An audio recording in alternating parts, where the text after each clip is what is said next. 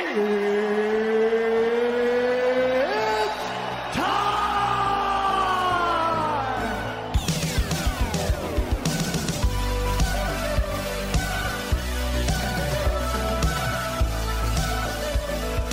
Hey everybody, welcome back into the third episode of Making the Walk. Today is December 2nd. I'm Andrew Lee. Of course, right next to me is Mike Grosh. Mike, how you doing today? Pretty good. Uh, I'd like to point out that you didn't say I have a mustache anymore because it is gone. Thank God. Thank God. That thing was horrible. Why you gotta hate on the stash, man? No, I actually kind of loved it, but uh, obviously the I, one I felt like it really fit me, but it got way too itchy. the chicks at Saddle Up loved it, buddy. Can we talk about that? If, sure, man. I mean, it, maybe not in too much detail considering it's the Saddle Up Saloon, but Well, well what happened? What hap- What happened to your night? Because I, I honestly didn't see you for most of the night. um, see. Ran into Dylan. Obviously, that's always a trap because the man drinks like a fish. Uh, so you know he's buying shots and shots and shots and drinks and all that nonsense. Uh, it's good to see uh, good friends Adam Zeminski and Keaton Casey. They came by for a little bit, but I will say the biggest surprise of the night was walking in and seeing the lovely, legendary Matt Stobart Oh, yeah. at the Boom Boom Saloon with um, TJ. Yeah. Oh my god! I was like, what, what the hell is going on? Am I dreaming? But honestly, ended up pretty good night. Came back and slept on your couch. So Oh, that's right. yeah, yeah. I don't remember the Uber back home. Uh, I remember like almost falling asleep and wondering why the hell Jason, Tommy, and whoever else was in that Uber almost got in a fight with a bunch of those uh, whatever kids. Oh yeah, there was a fight outside the bar. yeah, Jason, like, what the hell is going Jason's on right fucking recording it, yelling "World Star." God, our friends are stupid. what an idiot. So, uh, yeah, good to hear that you had a, a fun Blackout Wednesday. Uh, how was Thanksgiving? Everything good with the family? Uh, unfortunately, uh, and fortunately, I spent it with a good family friend's house in Chicago. Um, it's actually really nice. I was in bed by eight o'clock, which never happens in my family. You know, we'll get there at noon, and we won't eat until seven thirty. So it was kind of nice to you know literally get in at three and out at six thirty. So yeah, how was your Thanksgiving, Lee? It was good. You know, just spent a little time with some family. Had some pretty good food. Uh, my my tum tum was hurting a little bit afterwards, though. Well, that might be the alcohol too, but Yeah, definitely. Uh, Blackout Wednesday took its toll a bit. All right, so By the way, before we really get started, what kind of pizza was that we had when we came back? I think it was Papa John's. It was a, it was a pan pizza, wasn't it? I don't remember what it was, but we fucked that thing up. Yeah, it was like I don't know. It was amazing. I We don't, mucked it. can't remember where it came from because you just heated it up and gave it to me. I didn't look at the box or anything. How did you do betting on Thanksgiving? Did you bet on any of the, the games? Uh, yeah, I had Bills minus 13 and a half. Uh, Dallas didn't win. Hopefully they win tonight, but they need to win by 13 and a half or else I'm screwed. Um, what other game? Oh, I didn't touch the Bears game because I thought they would lose. I was kind of hoping that they would, honestly. Yeah. Well, I I would like to point out Matt, Matt Nagy is a fool for celebrating a victory over the Detroit Lions. Hey, every victory in the NFL is big. Yeah, All right. which means he's gonna have a job for three more years. Yeah, fuck me. All right, so we'll get right into the, uh, I guess the the recap of of Vieira versus Tate uh, fight night last or two weekends ago. Yeah, Uh, I'm not a genius. well, it was fun while it lasted. It was fun. uh, like just walking around, saying like I'm I'm so good at this. Yeah, I guess I'm human. Um, yeah, I, I'm pretty sure God just heard me say that I'm a genius and just said, "Yeah, you're gonna lose the next two weeks of betting straight." Basically, I think I, I in like two weeks, I, I'm pretty sure I won like three bets. Yeah, I got a, a little hot this past weekend, but it it's gone already. I mean, Michigan money line, a couple basketball ones that paid out well, but it, we're back on a cold streak. Yeah, it's just real tough all around for us here. Um, but a quick recap of the event. That was a long, long card. It had 11 fights on it. Had a total of 124 minutes and 49 seconds of cage time. So actual amount of time that they were fighting. Not corners, no promos, commercials, things like that. Just fighting. That totals out to about 2 hours and 35 minutes. I mean, that's for 11 fights. That's it, it was a snooze fest. There was one finish. Yeah, you know, uh, I don't. Even, I don't have words for it really. I mean, it's just so long. And it would be one thing if uh, if these decisions were splits. You know, some of them were close. There were nine decisions, nine nine unanimous decisions, one split decision that we'll go over later, but made no sense to me. Um, you know, if I wa- watching the fight, it, I don't understand how one of the judges scored it the way that they did, and then we had a submission, which thankfully happened in the first round. Just get it over with. just but get it moving. Keep it moving. Man, that was a long, long card to watch. If you guys sat down and watched that, it was it was a bit painful at times. So, real quick, going into my personal betting recap, I went one and three on this event. We had mentioned before that this was something of a trap event for us, where we did not feel very confident in any of the picks that we gave. Like we said, too, the odds were not really something that we liked going into our research. Um, and a lot of the picks that we thought were going to hit, you know, some of the ones that we felt comfortable with just didn't go our way. Um, still positive on the year, but how did you end up doing? I'll be honest. Um, that Saturday, I was in this driving to the city to go out. Missed the entire thing. Didn't place a single bet. Honestly, that was it's probably a good thing. Yeah, I, I I'm actually glad because I probably would have lost a hundred dollars. But you know, uh, Oregon decided to screw me over that night instead of the fighters. Yeah, so I jump ahead to I believe twelve and nine now. Um, as of this recording, um, your record would end up staying the same. Do you still do you have a cumulative? I do not know. It's got to be. Ah, I'm not gonna bother with it right now. I'll, I'll do some research on myself. Quick maths. let's let's not do bad radio right now. we always do bad radio. That'll be later though. Yeah. So we'll get right into the first fight that we took. Uh, Shaylon Nuremberg. I dude, I Shalian. Shaylon. I think so. I don't know how to say his last name. The guy from China. Shay. Yeah, we called him Shay in the previous podcast. Defeated Sean Soriano. We took Sean Soriano by knockout, and that was at plus 215 odds. Um, Soriano came out and he looked pretty good at the beginning of the fight. Controlled round one really nicely. Kept the fight on its feet and really tried picking apart uh, his opponent. Um, but by the end, by the time round two came around, it was very apparent that um, he had no answer for Shay's takedowns. We- Yeah. I mean, uh, wrestling allows you to dictate sometimes where the match will take place. And if you can't, if you just don't have takedown defense, we've seen the same song and dance so many times over. Yeah, and, and really his his takedown defense was so bad, and, and really the Shay- game really is only wrestling. That's all that he has. He has nothing to offer on the feet. So really, going into this fight, you should understand that this guy's game plan is really only going to be to drag you to the mat and try and hold you down, and that's exactly what he did. Um, and, and really, this was kind of a fight to see who was going to stay in the UFC. I would imagine if the result was the other way around, um, would have been cut from the UFC. He was 0 3 going into this fight, really hadn't shown too much. Sean Soriano, on the other hand, he's he's on the hot seat here. He might get one more fight out of this, but uh, I, I believe after this he's now one and three. Um, didn't look very good here. Obviously, like we had said, got controlled in rounds two and three, and, and really kind of gave a boring fight.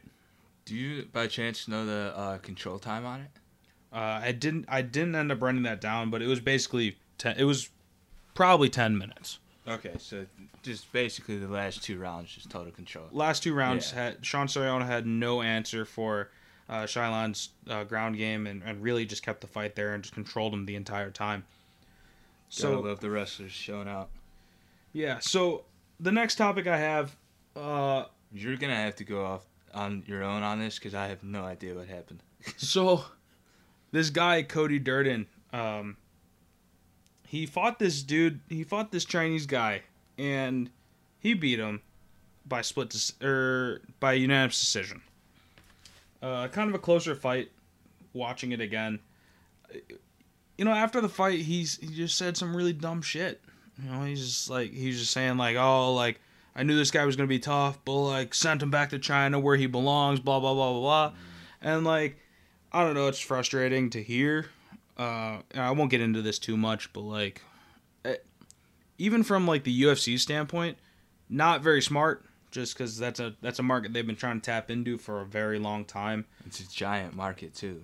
Yeah, You know, why would you? It, it, I know I'm talking about money, but why would you want to offset anyone overseas? You know, regardless of country, especially when a market that big. You know, yeah, it's just disappointing to hear, really, and and um, I don't know. It just it sucks because it's something I've definitely heard before in my lifetime. It's it's not fun to to be a part of, but no, of course. we'll move on from that. Uh, on to the next one that we had bet. We didn't end up actually betting on the Cody Durden fight.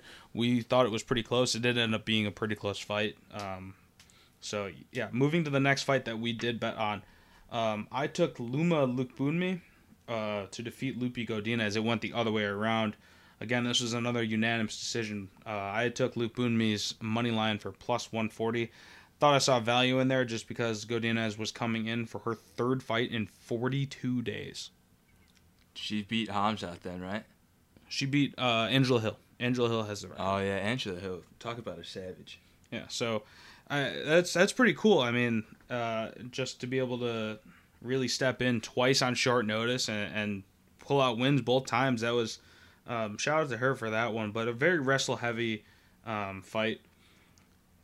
Well, Yeah. she's probably still tired from the first two. She's just like, I'm just gonna take her down. Yeah. There's nothing else to do. Godinez had mentioned that uh, um, she said she doesn't have a fourth fight in her at the moment in in the next you know 20 days. So she she's gonna take some time off after Jeez, that. I would hope so. Yeah. Hope so. Jeez. But she scored five takedowns in that fight. Just absolutely manhandled Lookboonmee and really had seven minutes, 32 seconds of control time. Uh, re- again, not really the most entertaining fight to watch. Uh, when when the fight was on the feet, Lookboonmee looked pretty good, but it was rarely there. Yeah, Um, hard to overcome on the feet when you're getting taken down and controlled for over half the fight, yeah, unless five, you're gonna knock him out. yeah, five takedowns is uh, you, like come in, on, you in three rounds. It's not a championship fight. Yeah, that's that's quite a bit. So, all right. So, the fight we did, one of the better bets that I had had that I felt was Terrance McKinney um, scoring a knockout or a Fares Ziam. Uh, that fight ended up getting canceled because Terrance McKinney's cornerman tested positive. Obviously, if you have someone anywhere near the cage assessing positive, you got to pull out of the fight. Um, just on the you know the world that we live in today, we can't have these kind of things happening. Um, but Do definitely, have the Omnicron? oh, I have no idea. The Decepticon. Uh, It does sound like a Decepticon. Yeah, it does. Um, but yeah, it, so it's really disappointing to see. Um, if you guys don't know, Terrance McKinney has a very interesting life story. You're gonna have to explain because I don't think I know about this. So I guess when he was a amateur fighter, um, he went he went on like this crazy drug rampage and had the cops called on him. And when the cops came, he was like resisting arrest. They tased him a bunch of times. He wouldn't go down. They kept tasing him, and finally he gave in. Went to the hospital because he was basically just having uh, some type of health event. And on the table, he had died. Clinically, was dead twice. And after that, I guess he kind of like looked within himself and said, you know, this is I can't be doing this if I want to take fighting seriously, if I want my life to be taken seriously and stuff like that. So, uh, kind of a cool story to see him uh, in the UFC, and it's kind of a story you want to root for. Yeah, of course. I mean, we all know fighters are crazy. You got to be crazy to step in the cage. Um, but you know, there's. I mean, look at Jon Jones. Um, what are some other examples I can't think off the top of my head? Ah, bad radio.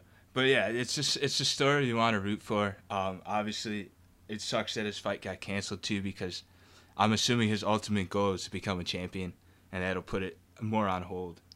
If you guys remember, he was in that fight card in Phoenix, Arizona. Uh, I can't remember who was fighting. Um, but anyways, he knocked a guy out rather spectacularly in his uh, UFC debut after coming off the regional scene a couple months prior. Had a spectacular knockout, decided to try and do a flip off the cage, and then tore something up in his knee. So just, I, I don't know what's going on with him, but I mean, a guy Just you want to root uh, for, but Johnny Walker tore his shoulder up doing the worm. or yeah, something not like that. yeah, not very smart. But Yeah. Hopefully they can get this him another fight soon or run this one back. Yeah, hopefully so. Uh, anyway, so the next fight that we we took was Adrian Yanez defeating Davy Grant. Um, we I personally didn't end up taking this fight. Um, the odds for Adrian Yanez were so far. I think that we were looking at a plus or minus two hundred or more, uh, depending on when you bet on it. If you wanted to, you could have taken Yanez by knockout, which I didn't take, and it was a good thing we didn't take because he didn't knock him out. Uh, but yeah, it was a split decision. I have no idea why, to be honest with you. Someone scored the one of the judges scored the fight as a clean sweep for Davy Grant, even though I it was very clear that he had lost rounds one and three to Yanez. Um, I don't know, very very weird. Did didn't you end up watching this? I I did not watch this one. I am I am feeling for Davy Grant though. I do like him a lot, as we mentioned two weeks ago. I mean, the guy's hilarious.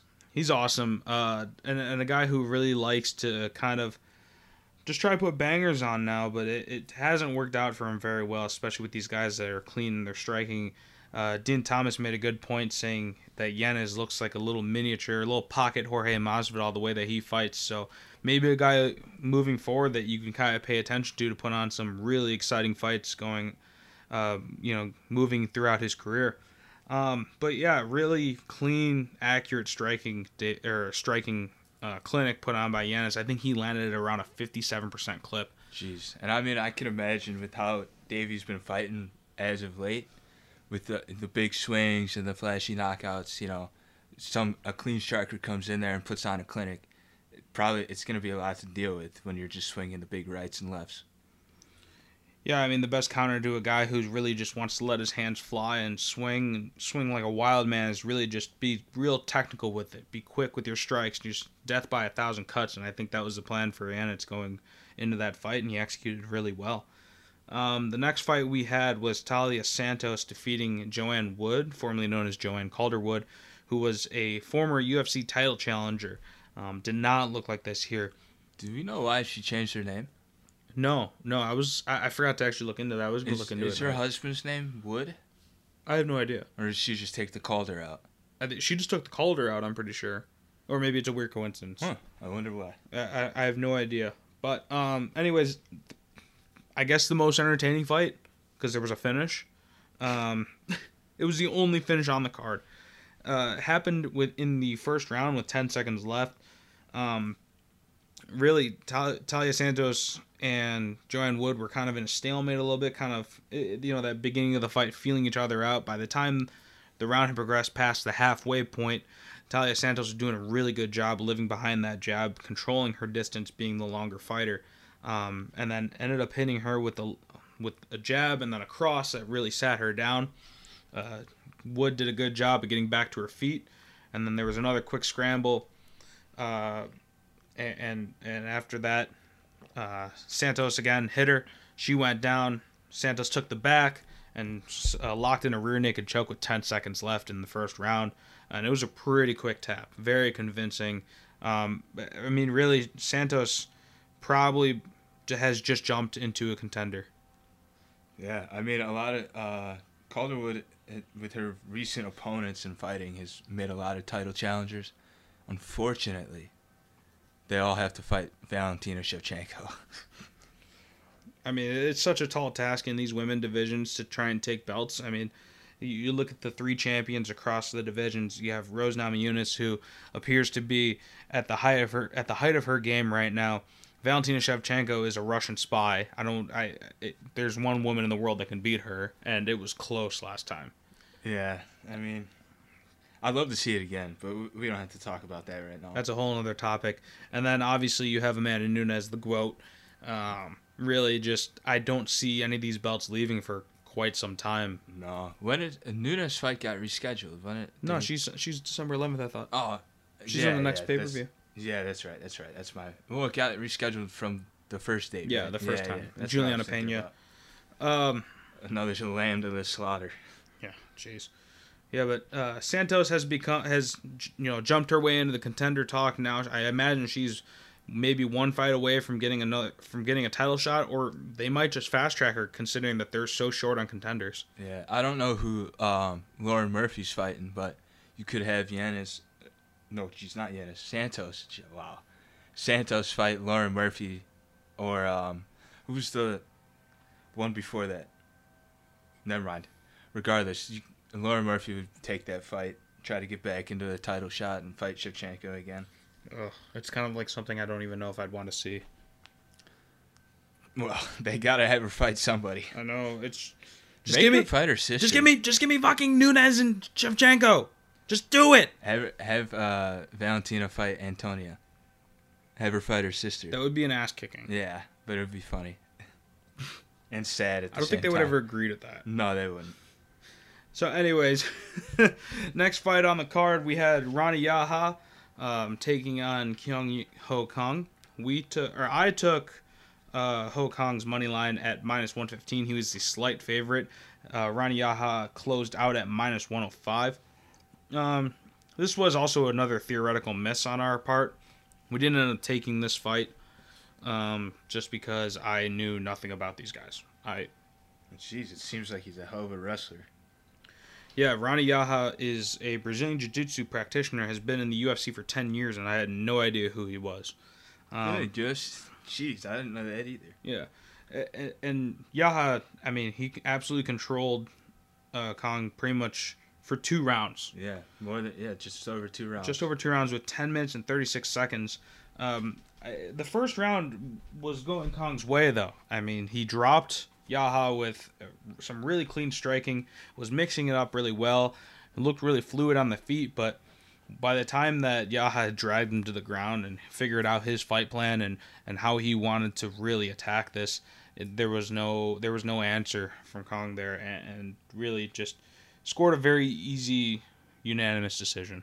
Yeah, just was it the second and third? Yeah, okay. So second and third, he just gets the takedowns, just rides him out.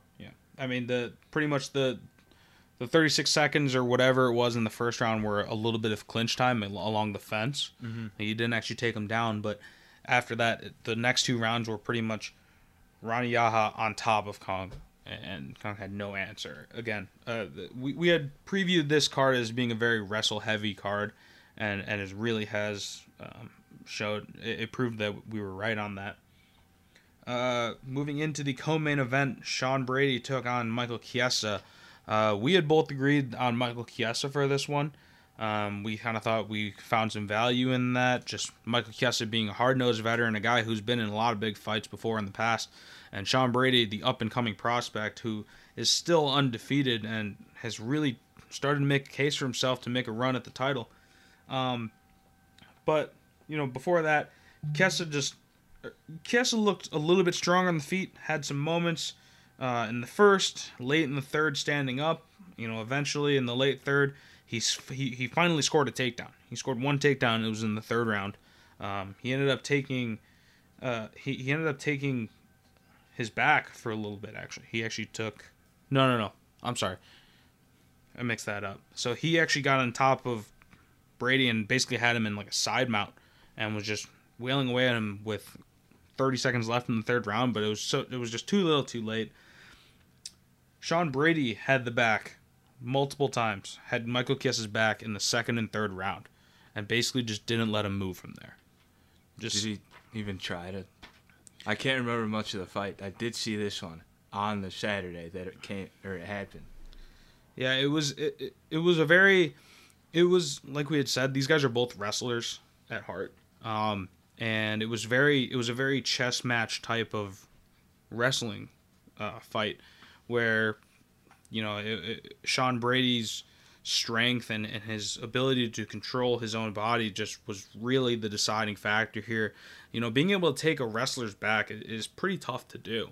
Well, And not naturally, but in, you- in a fight, I would imagine it would be. I mean, geez, wrestlers live on their stomach. I still can't sleep on my back to this day.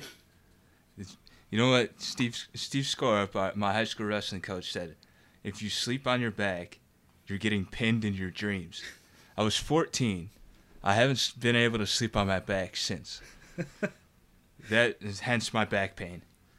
yeah, I mean, but uh, anyways, yeah, um, Sean Brady looked really good in this fight. I mean, defeated a guy who has been up and down the rankings in this division and across a bunch of other ones as well, and did it pretty convincingly. So you can look at Sean Brady being a high end prospect uh, moving forward, maybe a guy who might be challenging for a title someday soon.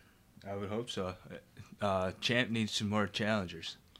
Absolutely, and that if if you guys weren't aware, uh, that I believe that's in the the welterweight, correct? Yes. So that would be Kamaru Usman. All right, so on to the main event. We had Ketlin Vieira taking on Miesha Tate. Uh, we took Vieira's money line here. This was really the only win that we had that we had. This is the only prediction we got right, Well, we saved the best for last. I guess. And this fight too was uh, kind of started off slow, uh, like usual. You know, the feeling out period in the cage, um, but it, it started picking up by by the time that the second half of the first round had ended. The fight had a decent pace to it, and it was it was a fairly entertaining fight all throughout. Um, you could tell Vieira was winning the fight just based on who was landing cleaner strikes, who was landing with more power. Um, Miesha Tate, I think, outstruck Vieira in the first round, but really, when you looked at their faces going back in the corner, you just Vieira just Vieira was hitting her much cleaner, much harder. Getting those And- cuts. Yeah, and, and but it was frustrating to watch Vieira fight. Did you end up catching this? I didn't, but from what I can read on the notes, I feel like there was some chance she might have had some chances, but didn't take advantage. She sat back the entire fight, and uh, uh, and really, I, I don't I don't really feel the need to rip into her too much because, you know, watching if you watch the broadcast, um, DC and uh, what's his name, Brandon, um, the the the, fight. Murphy, Brandon Murphy, is no, no, the the the fight night commentator. Yeah. Is it Brandon Murphy? No, that's not his last name, but it's Brandon. I can't remember, but they they basically were just ripping into her the whole time, being like, "You need to start pressuring forward." Her corner was yelling at her, "You got to start pressuring forward. You got to do something." And she would she would land these punches in these exchanges. She was the taller fighter. She easily could have pressured, and just never really felt like she put the car into drive. It felt like she was stalling in second. She would land some good exchanges, and, and I feel like the confidence really wasn't there for her to try and push for a finish, and it was it was tough. And, and I think she had won rounds one and two. Um, Miesha Tate rallied with a big round three. Um, round four, bit of a toss up. I think I gave it to Miesha Tate there. So going into the last round, you know, we're tied because Vieira just did not feel like putting any pressure on. Um, but then I, I- don't know. In round five, maybe she started to listen a little bit more. Started attacking Miesha Tate a little bit. Tate was looking for a takedown. Vieira did a pretty good job of stuffing those, and, and by the end of the fight, you can you could tell who won. I mean, it was It, it almost seems like the confidence might have been a little low, but I mean, or maybe rounds three and four woke her up and says, "Hey, I gotta go a little bit more here in the fifth if I'm gonna get the win." I'm sure her corner said, "Hey, we're two two right now." When they after this or on the stool after the fourth round, um, but I don't, I don't, uh, I forgot where my brain was going with this. Uh, basically just I, I- feel like the corner was just like, hey, like you, we need some urgency out of you. Give me Yeah, something. No sense of urgency. Yeah, gotta go. Gotta go take the win. No, they're not gonna give it to you. Well, some judges might, but Yeah, the the judging is oh, like we like like we always say we can do a whole podcast on on judging and why it's so messed up that they use a boxing system and that they have people in there that are judging fights who have never been in a, a mixed martial art contest. yeah, they've probably never done jujitsu or wrestling in their life, or let alone boxing. It's it's pretty stupid, but like we said, we can do a whole podcast on that. We won't get into that too much, but uh, I guess moving forward, uh, Vieira, like we said, she looks solid, but I I would be very, I would be upset if she got a title challenge sooner than later, based on that performance. Well, not, maybe s- like, I remember what I was gonna say. Beating Miesha Tate is gonna probably bump her confidence and get that notch in her belt, and be able to you know think, oh, I am a, a, a very good fighter. I'm very talented. I can beat Miesha Tate. Now we go back to the drawing board and work and come up with a better game, maybe not better game plan, but a different game plan that involves more pressuring for her next opponent. Get a win there. We don't know what happens after that. Yeah, it just kind of feels. uh, I mean, definitely the biggest feather in her cap by far. You know, Miesha Tate is more than likely going to be in the Hall of Fame when she calls it quits for sure. Um, you know, a pioneer in the women's division, but I mean, this is also a Miesha Tate who essentially was retired for five years, Yeah. and she's getting back into it. And and it, really, this kind of shows here too that Miesha Tate's the snag in her comeback.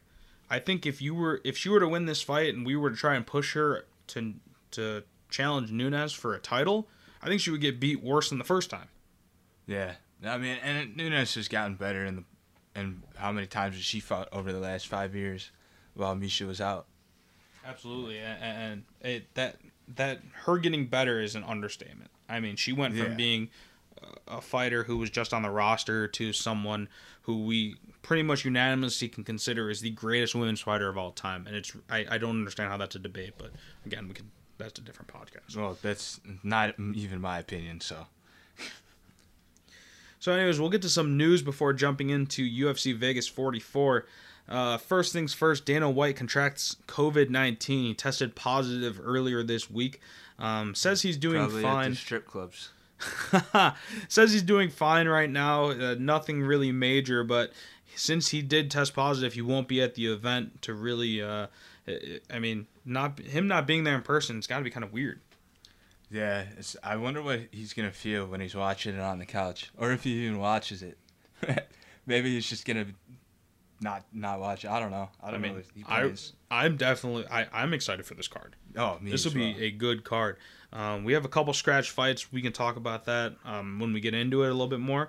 Um, but so uh, on to some different news. Um, Ke- we talked about Kevin Lee last week, how he was popped for amphetamines by USADA. That's the drug testing company that is um, contracted by the UFC.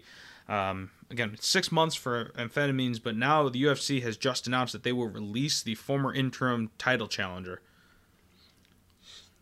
quite a fall from grace. And it's really tough to see. I mean, Kevin Lee was obviously not very happy about this, but I mean, it, it's it, it's an, it's really unfortunate to see. Um, you know, a guy who was so just so talented really never be able to put it together. He's kind of one of those what if kind of guys. Yeah, yeah. Especially if you would have stayed at TriStar with Firas Zahabi. So Which I'm assuming he will. Sorry, I'm assuming he will stay there. But if if he keeps fighting, it'll be with a different organization. I, you got to imagine he's going to sign in either Bellator or One or something like that, keep his career going. I mean, he's not that old. Um, but it's, it's, he's a welterweight now, so if he goes to Bellator, Douglas Lima is waiting for him, and that's not a good matchup. No. No. Um, so on to some other news. Germaine Demand, Germaine de Randamie, holy shit, was removed from the rankings due to inactivity. She wasn't cut from the UFC, but she was removed from the rankings. She hasn't fought in the entire calendar year of 2021. Her last fight was in November of 2020. Um, she's kind of famous for you know winning the belt from Holly Holm and then not defending it from Cris Cyborg. Um, kind of a weird situation going on there. I, I I've pretty much since then I haven't been a fan of hers, so I don't really care too much. But um, Yeah, I was never really a fan. She knocked out Holly Holm, or not? She sorry, she beat Holly Holm, who I'm a ultimate fan of. So I mean, you know, I can't like her after that. I mean, and, and the way that she beat her too was a bit controversial. She punched her twice oh, after yeah, the whistle. I remember that. Yeah. or after the horn, and, and the ref didn't want to take a point away. She won by one point. Really, just a complete shit show. Really. Um. So on to the rumor mill. Uh, Islam, Islam Makhachev and Beneil Dariush have been booked for a fight moving forward. We don't. I don't think we have a date set for that yet. But an exciting matchup here. We get to finally see Islam Makhachev fight a guy within the top five of that lightweight division, and really, you can tell Dana is really pushing for this guy to move in. So to, is Khabib. Holy shit. yeah, I mean some some Tampering. My God. Not that he's not deserving of this fight. He definitely should be fighting someone in the top five. And obviously, Khabib is going to vouch for his brother, who's not really his brother, but, you know, growing up in Dagestan together, he's to vouch for him. It's a big step up. I bet he's ready for it, but Beneil Dariush is no joke. He's for real. Yeah, so he finally gets his opportunity to kind of get his name within that he's always been considered a contender and a guy who a lot of people consider a future champion.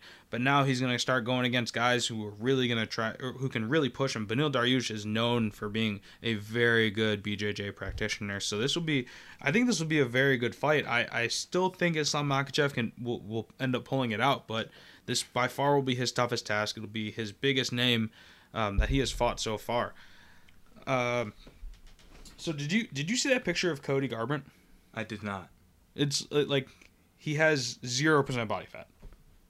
There's like a picture. It's a picture of him moving down from bantamweight into Um, feather or in flyweight, flyweight, fly, bantam, fly. 125. He went from 135 Yeah, to just say that. 125. Uh, and the dude is just like it, it, it. He looks looks like an alien, yeah. shredded. like so I didn't see the picture, but would you say it was better? He looks better or worse than when um, TJ Dillashaw cut to 125. See, the thing is, like when T.J. Dillashaw did it, he looked like a zombie. Yeah. Cody Garbrandt looks like a bodybuilder. Okay. Well, I mean, we've always known Cody's always had good uh, physical attributes. I'd say. I mean, he's never shredded at 135, but you have also have to consider when Cody's fighting at 135. I believe he walks around at 145. Jesus Christ, Lee's showing me the picture now. He, he doesn't look that much different, but he looks in very good shape. Obviously, going down to 125. Um, yeah, I mean, he walks around, I, I think, at about 145 when he's fighting at 135. So it's not a, a hard cut, but jumping that from 10 to 20 is a totally different level. I uh, assume he's done something like this before, but that, that picture is crazy. Also, another fight that has been scheduled for March 22nd is going to be a fight night, um, and and probably a title challenger fight. Um, Alexander Rakic will take on Jan Blachowicz. Um, that's going to be a fun fight to watch. Just two guys in the light heavyweight division, so you're you, you probably going to end up seeing a finish in that. It's going to be a five round fight. Two guys that like to throw hands. I just remembered that Jan lost the title. yeah, I was gonna go Polish spotter, still champion, yes, but he's not the champion Not anymore. Champion. Yeah, um, but it could be a good bounce back fight for him too to get another title shot. Uh, but obviously we know Rakic, he's got he's 28, 29. Yeah, I think he's, he's entering his prime. Yeah, he's entering his prime. He's a challenger right now as it is, but this one could elevate him to a title fight easily. Oh, 100%. I think if he beats Winner winner fights winner, Clubber. that that would make the most sense, really. Um, And, uh, and uh, not to mention, 205 feels like really stagnant. I, I don't feel like we're having a lot of fights with those guys in the top 10. no, I could be wrong, but it's like, I. When was the last time Thiago uh, Santos? You might be hurt. I can never remember. Um, Dominick Reyes, where's he? Um, he lost to Blachowicz. yeah, but that was in 2020, in like the summer or September of 2020. So I, I just would love to see more activity out of these 205 guys. I could be wrong because I can't remember, but it just feels like none of them are fighting right now. This was like uh, the light heavyweight division just really hasn't been the same since Jon Jones has left the division. I mean, the guy had all the drawing power for the division itself. All the title fights in recent memory have been free fights. You know, you haven't had to pay for a light heavyweight fight in a very, very long time. Um, it, it yeah, it just this the pool at light heavyweight seems to be a bit thin at the moment. Um, hopefully, this will shake things up a little bit. It'll, it would be nice to see some uh, some younger guys maybe get a shot at the title. Mhm. All right, so Jon Jones is back in fighting. How? He's doing a wrestling match, or he's doing a grappling match. Oh. So I didn't even read it. it's so disappointing to see because like I, you read the headline, you're like Jon Jones is back, and he's doing like a local grappling match. well, I'm. I have very mixed feelings about Jon Jones, but I will say this: I'm sure he's just trying to stay in shape or um, get used to moving in that new body of his. Now that he's probably two Put on- two seventies, put on Fifty pounds. Yeah 40 50 pounds so i you know learning how to move and grapple um, at, at that weight against a bigger guy which i'm assuming he's grappled with bigger guys anyway i mean he was probably the um, heavyweights wrestling partner in college because he was the next biggest guy. But yeah, I mean, it, it, he's probably just trying to stay in shape. But it is a little disappointing. You wish you'd be fighting against either Ciryl Gane or Derrick Lewis, maybe, or even Francis, if that worked out, or Stipe. I was forget about him.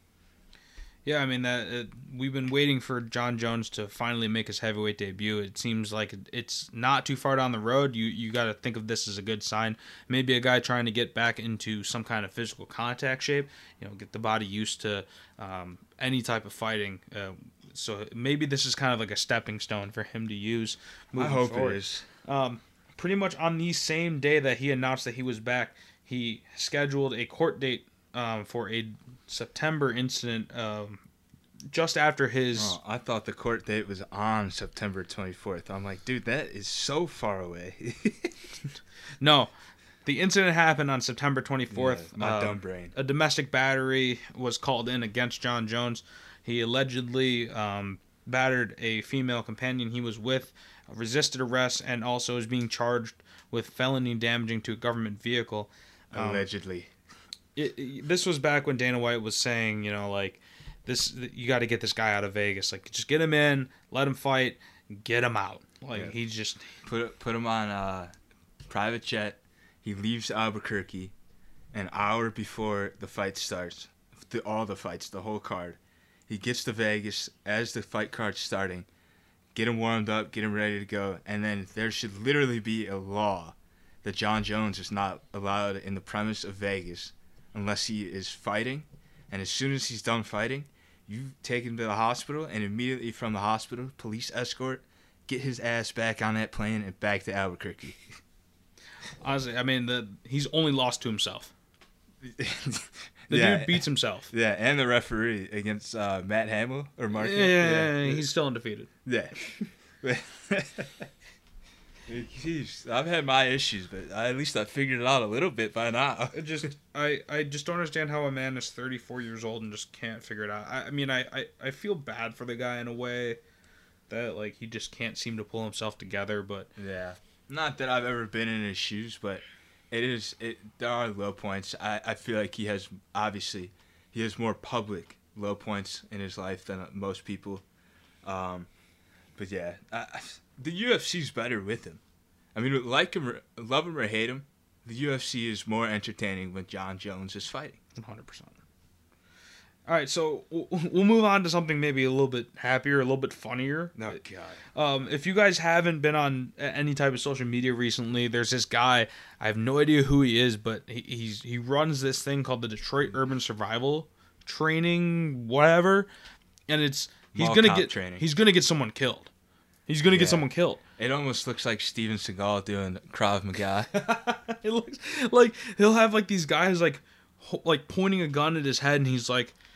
eh, like this guy's a fan or whatever like he has no association to the gym like if he like he's gonna try and shoot me and i'm gonna defend myself and he puts his finger in between the hammer and it, like the hammer and whatever whatever is the pin yeah, on the gun the firing pin and the hammer. Yeah. so like i don't know like I, I don't even i don't really know too much about guns but i know if you do that you're just gonna it's gonna cut your finger well, it's it's gonna go right through your finger It won't, if you put, eh, I don't know what would happen. I'm not a huge gun guy, but I have been around guns a lot. I've shot many guns and all that stuff. I don't know what would happen to be honest with you, but I'll tell you what, it ain't gonna fucking work. it's not gonna go the way you want to. he's 100% going to get someone killed. And the, the only reference I have to that is a story about Lonnie Smith um, practicing shooting his gun in his backyard because he was going to kill his GM when he was with the Atlanta Braves. Jesus. Um, yeah, wild story. You can look that one up. Shout out Jomboy, pretty good. Um, if you guys haven't heard about that, it's a YouTube series. Anyways, so he was trying to shoot his gun in the backyard doing target practice, put his thumb on top of the hammer to shoot, pulled the trigger, and sliced his thumb wide open. Didn't end up shooting his GM because of that. Yeah, I mean, it's it, it, to my knowledge, it's still gonna go off. Um, I don't know. Uh, the video you sent me to uh, rec- like right before I got here on Instagram, Oh, yeah. where he's he's uh, working harder than Steph Curry to get a wide open shot, and it's like these dudes aren't even trying to get him. They it. it He's going to get someone killed. it, he's gonna get someone killed, or he's gonna have a heart attack. I mean, a man of his stature should not be running around that much. Anyways, yeah, if, if you guys have a chance, check out some of those videos. They've been all over the place. It's it's hilarious. it is I- pretty funny. It is, and people are like commenting on like MMA Twitter and stuff like that. Just be like, uh, someone leaked uh, Ciryl plan or fight plan against Francis Well, Ngannou. that, that might be the case, but we'll, we'll see in what January. yeah, that'll be the January card. Um, all right, so on to UFC 44, Font v Aldo. Um, unlike last week, there is some money to be made here. Finally, it feels I like like this one a lot. this is going to be i think this is going to be a very entertaining card to go through um, something that you can definitely sit down and watch it's going to be at a normal fight time it's not we're not going to be doing a noon fight um, i think that has a lot to do with championship sunday for college football Championship Saturday. oops championship saturday excuse me Well, Um, well, we have a whole lot of gambling to do on Saturday then. so yeah i get to lose all my money before this even starts Anyway, That's also true. I don't want to we're gonna more money. deposit we're gonna have to deposit money before the fight even starts Oh, Yeah, I, thank God I get paid tomorrow. whole paycheck going on. Never mind.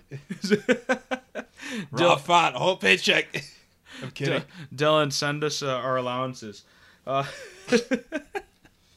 Dude, uh, okay, so real quick before we get into it, uh, two, two weeks ago, the last time we did this, Dylan's like, "Hey man, c- uh, come over." I'm like, "Hey, I'm like, I'm busy. I'm doing something.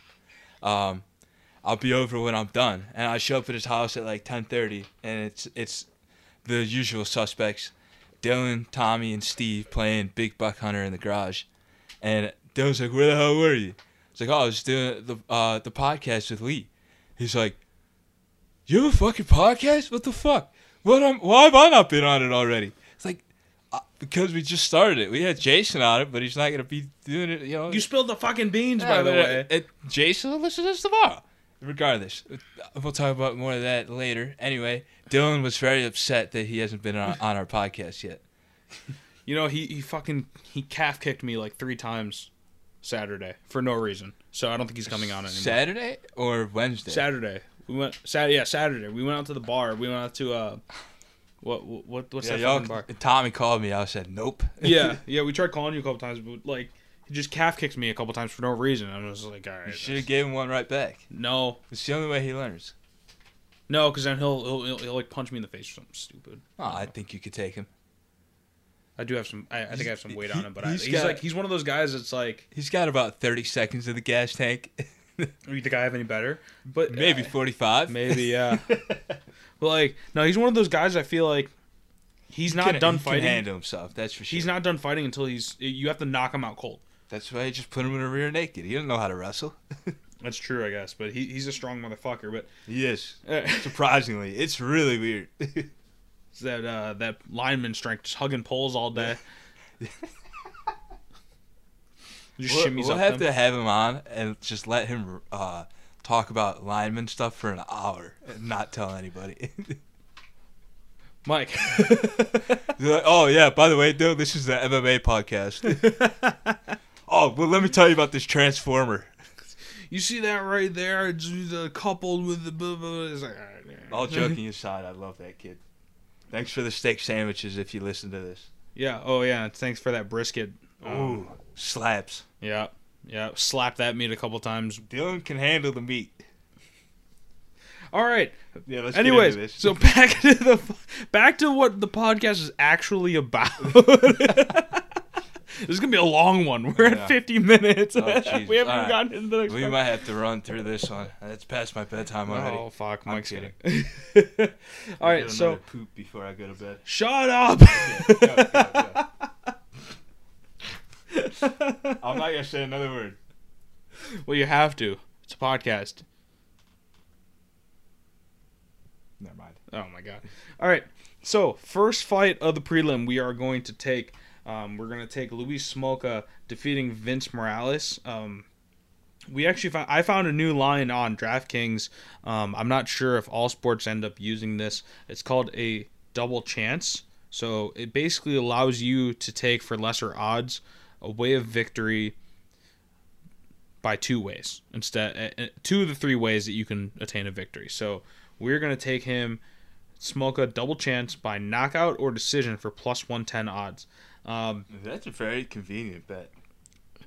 is it what do you think like a trap bet? No, no, like saying I like the the double chance. Like I like the concept of the bet. You know what I mean? Yeah, it's pretty cool. I mean, the only way we lose our money is if Morales wins or Louis Smolka wins by submission. Um, oh, I forgot about submissions. Otherwise, it would be a money line. no, yeah. So that's kind of how that works. Uh, we, we're going to actually start looking for these a little bit more going forward because a lot of these fires you can basically eliminate a certain way that they're going to win. I mean, Justin Gaethje is never going to submit anyone. No, I I wholeheartedly believe he will never submit anyone. but that's what I love about him. All right, so Louis Smolka was thought highly enough to actually be scheduled to face Sean O'Malley back in June of this year, but he had to pull out due to an injury. Uh, both these guys are strikers. Um, both of them sit around four, four and a half strikes a minute. Um, but Smolka, really, the difference for me is that he just has more power. He has more knockouts in his record. Um, I think Morales has, uh, you know, enough. Uh, Morales really has just he's been a guy who goes to decision quite a bit Yeah. and I'm kind of betting more on the knockout. But I, if you look at the world rankings, you know Vince or Louis Smolka is ranked higher. Um, he's a guy who is thought of as a, a bit of a better prospect by the UFC. So really, I, I feel this one's pretty safe here. You could take the double chance again, plus one ten odds. You can make some money right off the card, and we'll get it going with a quick win. Do you know what the money line is on this one? I don't have the money lines. They're both minus. It's basically a, a pick 'em fight from what I remember. Yeah. I think it's like a 115, 105 type of a deal in favor of uh, Smolka. So slight favorite on the betting odds. Um, but I, I really think that Smolka is going to be able to, to handle uh, Morales. Yeah, I I got Smoker winning too. I I'll look at the odds again on Saturday, but I'll probably if Barstool doesn't have double chance, I'm gonna have to go just money line or knockout. Yeah, you can feel pretty safe with either of those. If you want to go knockout on that one, um, I mean, you you might have to sprinkle a little bit more uh, instead of putting a full unit on it. But again, that's aggr- uh, it's really up to you how aggressive you want to be here. Um, next fight we're gonna look at is Amazat Murz Murzakhanov. Azamat, I thought it'd be. I thought we had. Azamat Murzakhanov. I was just gonna call him Aza. No, Azamat. I assume. Murzakhan- Murzakhanov takes on Jared Vanderaa. We- You know, it's, we got to start listening to these commentators. Yeah, but like I, like, uh, about their some of these guys I don't even know. Like I've never even heard of them. Yeah, but I'm saying like for the next time. Yeah, yeah. Maybe start writing down like phonetic stuff because we just we just fuck these guys' names We're- up. We can't even enjoy the fights. I'm not saying that we don't. I'm saying like eventually, maybe we're just writing down pronunciation from Jon uh, Anik. taking notes like a fucking homework assignment. But yeah, we we took Mazakhanov, Mirzakhanov's knockout uh, prop for plus one ten.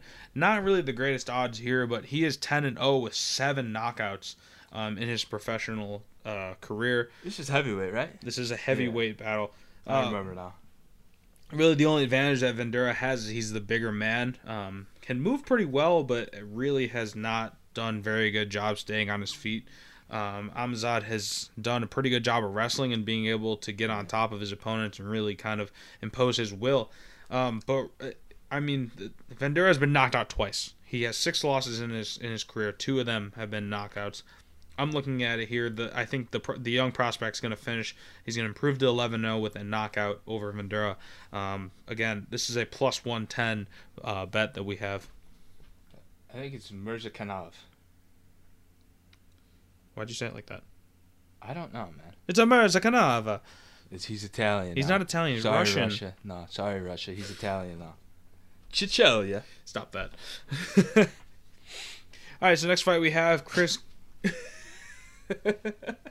Chris Gruetzemacher takes on Claudio Puelles.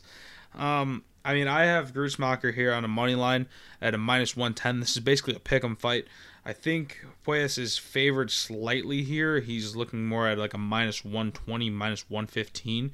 I think the only reason for that is because he's a bit younger. He's a bit higher up in the rankings in the UFC. But uh, when you kind of look at his previous performances against guys who are similar to uh, Gruzmacher, I mean, it, doesn't. His a lot of his victories don't really hold a bunch of weight to it. It- it- you know, for lack of a better term, Puelles has kind of fought a lot of tomato cans. I mean, Yeah. it- and if you don't know what that is, it's basically a guy they just throw in there. You hit him a couple of times, he busts open like a tomato can. He starts bleeding. Yeah, basically putting us in there. Yeah, pretty much.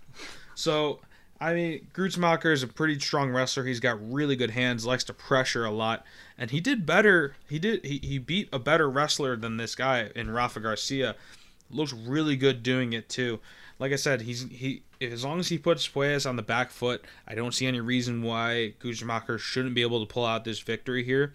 It wasn't too decisive on how he was going to do it. His knockouts and decisions are split pretty evenly if you look at his uh, dog page. But either way, I think Gruetzemacher gets it done. Mm-hmm. I'm with you on that one. What insight. That was beautiful, Mike. Thank you. Sorry, I'm a little behind today. A little? I tell this motherfucker, 7 o'clock. He's been working from home all fucking day. He had nothing to do. He shows up at my house at 7 fucking 30. Oh, I didn't get off till 5:30. I went for a run, took a poop, went and got my jean jacket. So, all things considered, I think I'm pretty good. You texted me, I'm close. Like 20 minutes away. Yeah, that's true. No, I said 20 minutes and I showed up 30 minutes. Oh my god. yeah, but you said I'm close, and then it took another 20 minutes. It's a busy time of year right now, Lisa. Okay. I I will be better. Ridiculous. And then he's complaining that it's past his bedtime. Yeah, but I blame work for that and my own bowels. Are we talking about poop right now? Yeah, Ryan cheater food. All right, on to the next year. Yeah, next fight. Um, we have Cheyenne Bays taking on Mallory Martin. Uh, if you guys aren't aware, Cheyenne Bays was actually mentioned in our previous podcast. Uh, she had to withdraw from her fight with uh, Loma Lookboonmee, and that's when Lupi Godina stepped in. Uh, she stepped in for uh, Baez, who also goes by her surname uh, Vlismas, I believe is how you say it anyways, if you look on certain certain odds books, have her as either Cheyenne Buys or Cheyenne Velismus. So just be careful when you're you're placing your bets. But we took uh, Cheyenne Buys by knockout. I, I really like her ability to finish fights. She shoot she showed it last time in her knockout kick, head kick. Um, I love that head kick too. it was pretty cool. I mean, it was a performance of the night. It, it really kind of stole the show. Really cool knockout. Um, Martin has shown some pretty striking, pretty decent striking ability, but does have some defensive weaknesses in the in the striking game. Um, so you you would think that Martin may try to drag this fight to the ground. I think Cheyenne Baez grappling was really solid in the contender series when she was with originally. She originally was with Extreme Couture, left the gym to go somewhere else. During that fight, her debut in the UFC, she switched to the the other gym, and was just getting absolutely controlled in in the clinch on the ground. Uh, and I guess it was some really strange corner advice. So she ended up leaving, goes back to Extreme Couture, and again secures that knockout head kick. So I would assume now that these these problems have been fixed with her switching camps. Um, I don't see Mallory um, Martin being that good of a grappler to the point where she's going to give her that much trouble. She's more of a striker. I think Shan Baez is a better striker here, so you can look for the knockout here. Um, Eh, or you can also look if you want. You could take buys and as part of a parlay using her money line. Yeah, and I mean, now that Baez is back at Extreme Couture, I, I expect her to be. She's been back, but saying, jeez, it's her being back in a very, very, very solid camp, being able to train with all the monsters that are there. I can't imagine she's gonna have any problem with the, her defensive weaknesses anymore. Maybe against the higher level opponents, but I, she's gonna, she's got to get a win. She's riding, riding high after that performance of the night. She knows what she's got to do. She'll go put in the work, get the knockout. Hopefully for us. And if you guys weren't aware, Extreme Couture is a wrestling based gym. Uh, Randy Couture is the head of that, the former UFC heavyweight champion And light heavyweight. and light heavyweight at the age of like 40 something. No, heavyweight was like 40 when he beat uh, Yeah. Tim. I believe it was Tim Tim, Sylvia Yeah. rescued the heavyweight division. Yeah. Uh, but yeah, and Dude, that man is such a savage. Growing up, that was who my dad was like. You got to be like this guy, American Randy hero. the Natural Couture. American hero. But anyways, yeah, just a D1 wrestler. So um, you can you can think that her ground game will be much much better moving forward. Um, on to the next one that we took. Bryan Barberena will take on Darian Weeks. Not much is known about Darian Weeks. We've seen Bryan Barberena fight before. He's the he's he's a pretty big dude. Um, at the light heavyweight division. The only thing that really Weeks can bring to the table is that he is a bigger man. He does have a reach advantage, but really not much is known about him. He's 5 and 0 in the Missouri Kansas City Regionals where he hasn't really fought any big names before. Um, Barberena is a proven veteran, a guy who's been in the UFC for quite some time. I believe he is I think he's like 10 fights into his UFC career or something like that. Yeah. He stuck around for some good time, and, and really, you don't stick around in the UFC without having some pretty good credentials. Um, I, I don't know, like we said, we don't know much about Darian Weeks, but I, I'm going to stick with Bryan Barberena's money line here at minus 115. He is a slight favorite. Um, I think that's also just because odd makers really don't know how to score Yeah, this. he, he's been in the UFC since it seems like 2014. So he's been in there a while. He he knows the song and dance. He's a seasoned veteran. Uh, he's got some significant losses on here, but to like huge names. Uh, Colby Covington, Leon Edwards, Vicente Luque, all challengers. He's coming off a loss right now, but I mean, with the experience that he has, I, I imagine he's gonna put it to him, and get the W. Yeah, this fight was originally booked for the main card. It was shuffled around after some late scratches this, earlier this week. So um, we we originally just kind of threw a pick on this. To be honest with you, I like I said wasn't able to do much research on Weeks.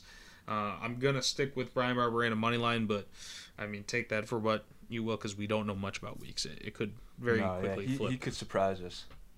so uh, Do, does he train at um? I, I don't know this. You might not either. If I can find the thing. Uh, what's that camp in St. Louis? I didn't even know there's a camp in St. Louis. Um. God, it's James James Krause's place. I don't remember the name of it, but if he if he's at James Krause's gym, he's probably ready to go. But if he's not, and which we don't know, I gotta imagine Barberena's gonna get the W. anyways, I, I I mean, if you want, you can, you you, you might just throw some money on Barberena's money line. I'm probably not going to touch this fight really. Um, just we we had the pick put on here just because he was on the main card originally, but uh, I'm probably just going to leave this one alone. Yeah.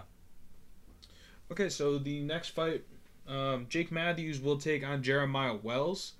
Uh, Jake Matthews, uh, w- I have him winning by decision here at plus 130 odds. Uh, Jake Matthews is a much more technical fighter uh, as opposed to Wells, who kind of re- relies on, um, you know, brawling, explosiveness. just explosive exchanges, really gets in your face, likes to pressure early and often. Uh, but that pace really is just not sustainable for him if you look at some of his previous fights. His his last fight, his only fight in the UFC, was a very quick knockout win in the second round. Really just pressured his opponent into kind of dealing with it. But I think Jake Matthews is far just too technical to really be put to putting himself in such a bad situation. Yeah, and he's he's got better wrestling too, from what I can tell. He's gonna he should mix in those takedowns to use them to his advantage. Absolutely. Jeremiah Wells is 100% he has 100% takedown defense in the UFC through one fight though. And this is this was also a guy who couldn't handle his pressure. Like I said, I think Jake Matthews is far ahead of um, Wells on the feet, far more technical, you know, a guy a wild man who's just going to start swinging wildly. Like we said earlier in the podcast, the best way to kind of beat these guys to be real technical, be smart with it, kind of pick your opponent apart. So I think the this will, storm. I think this will go the distance. He's going to gas him out, just pick him apart, one punch at a time, one exchange at a time. Get it in the pocket, get out. Um, so then that was that. That was the last fight on the prelims. Moving into the main card, uh, first fight of the of the main card will be Alex Morono will take on Mickey Gall. Uh, Mickey Gall has been around for quite some time. It's kind of a name that we we recognize from the past. Um, His last fight was against Mike Perry, wasn't it? I believe so. Double check right now. Go ahead.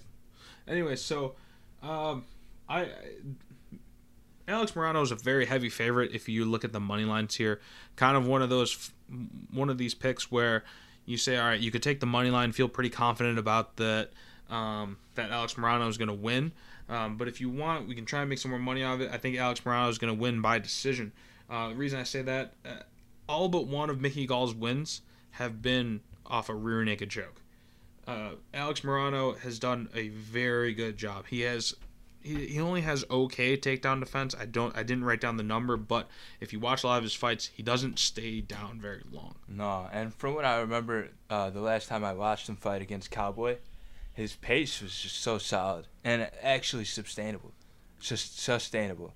You know, when you can put on a pace a pace on guys, and they can't hang with you, but you're not gassing yourself out entirely. It's so hard to match. Yeah, and, and Mickey Gall is obviously going to try and look to bring this fight to the ground, try and drag him down and take his back. But when you, if you're constantly having to take guys down and they just pop right back up, and you keep doing it over and over again, it's it's a great way to gas yourself out. Yeah, for both of them, but still, it it's also demoralizing every time you take someone down and they just get up on their own. I think it requires far more. It requires far more effort to try and take someone down as opposed to defending a takedown. Eh, it it, it really depends on the situation.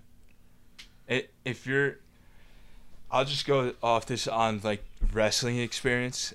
If, I mean, you could have the cleanest setup in the world and it's like cutting butter, but then you go try to force something, you might as well just give up and let them take you down, and but that's not what you do.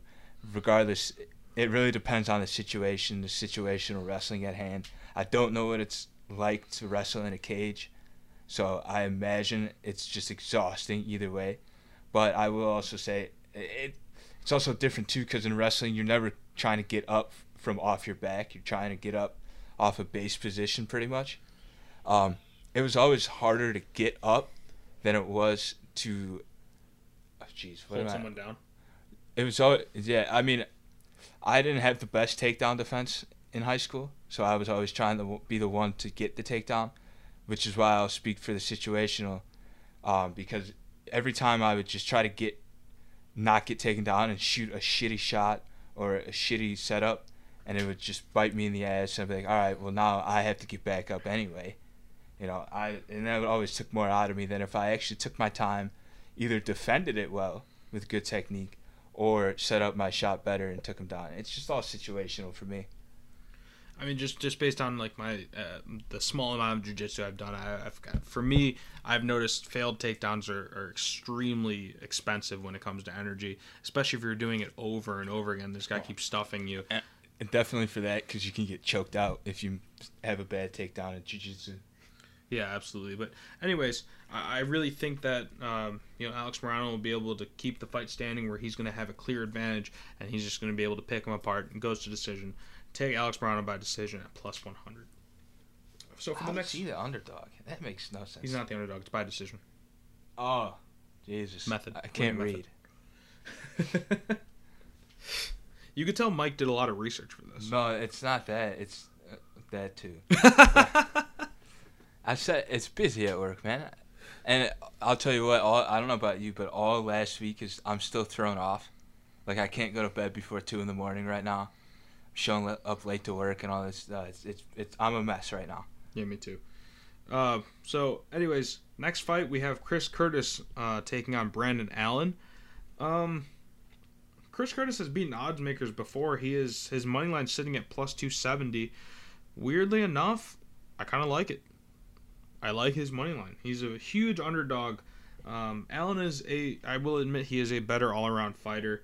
Um, Chris Curtis has just been kind of a guy who will just kind of try and stand and bang. He's, but he's not crazy aggressive with it. Um, for me, really, it, if you want to look at this fight, it, I think it'll come down to who's going to win these exchanges, who's going to lead the dance, and who's going to do better in the pocket. Yeah, and, and Allen's got size on him too. You- and not that that's everything, but it is sometimes everything. You got six two against five ten. It looks like that reach is going to be ridiculous to deal with. Yeah. This fight is to get into the top 15 in the light heavyweight division. Um, Chris Curtis. Curtis has a longer reach.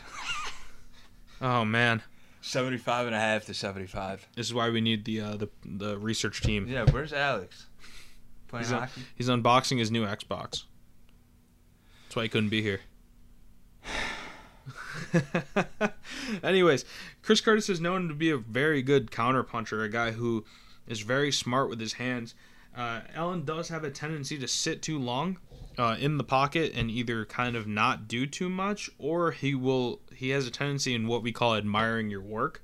So that's when you land an exchange and then you just stand there and you don't finish, you don't follow up. You don't Damn, either- look what I just did. yeah it, it's not so much like oh like look what i just did but it's more of like you you landed you landed you finished your combo in your head but then you don't have a plan you don't have an exit Yeah, you strategy have a or you next. don't have you don't have a next punch to follow up or a next strike to follow up with or if you want to follow up with a takedown it's more of like you're like a deer in the headlights You- yeah. you, just didn't think that far in advance Um, uh, I'll go back to wrestling. It's like chain wrestling. It comes natural to you.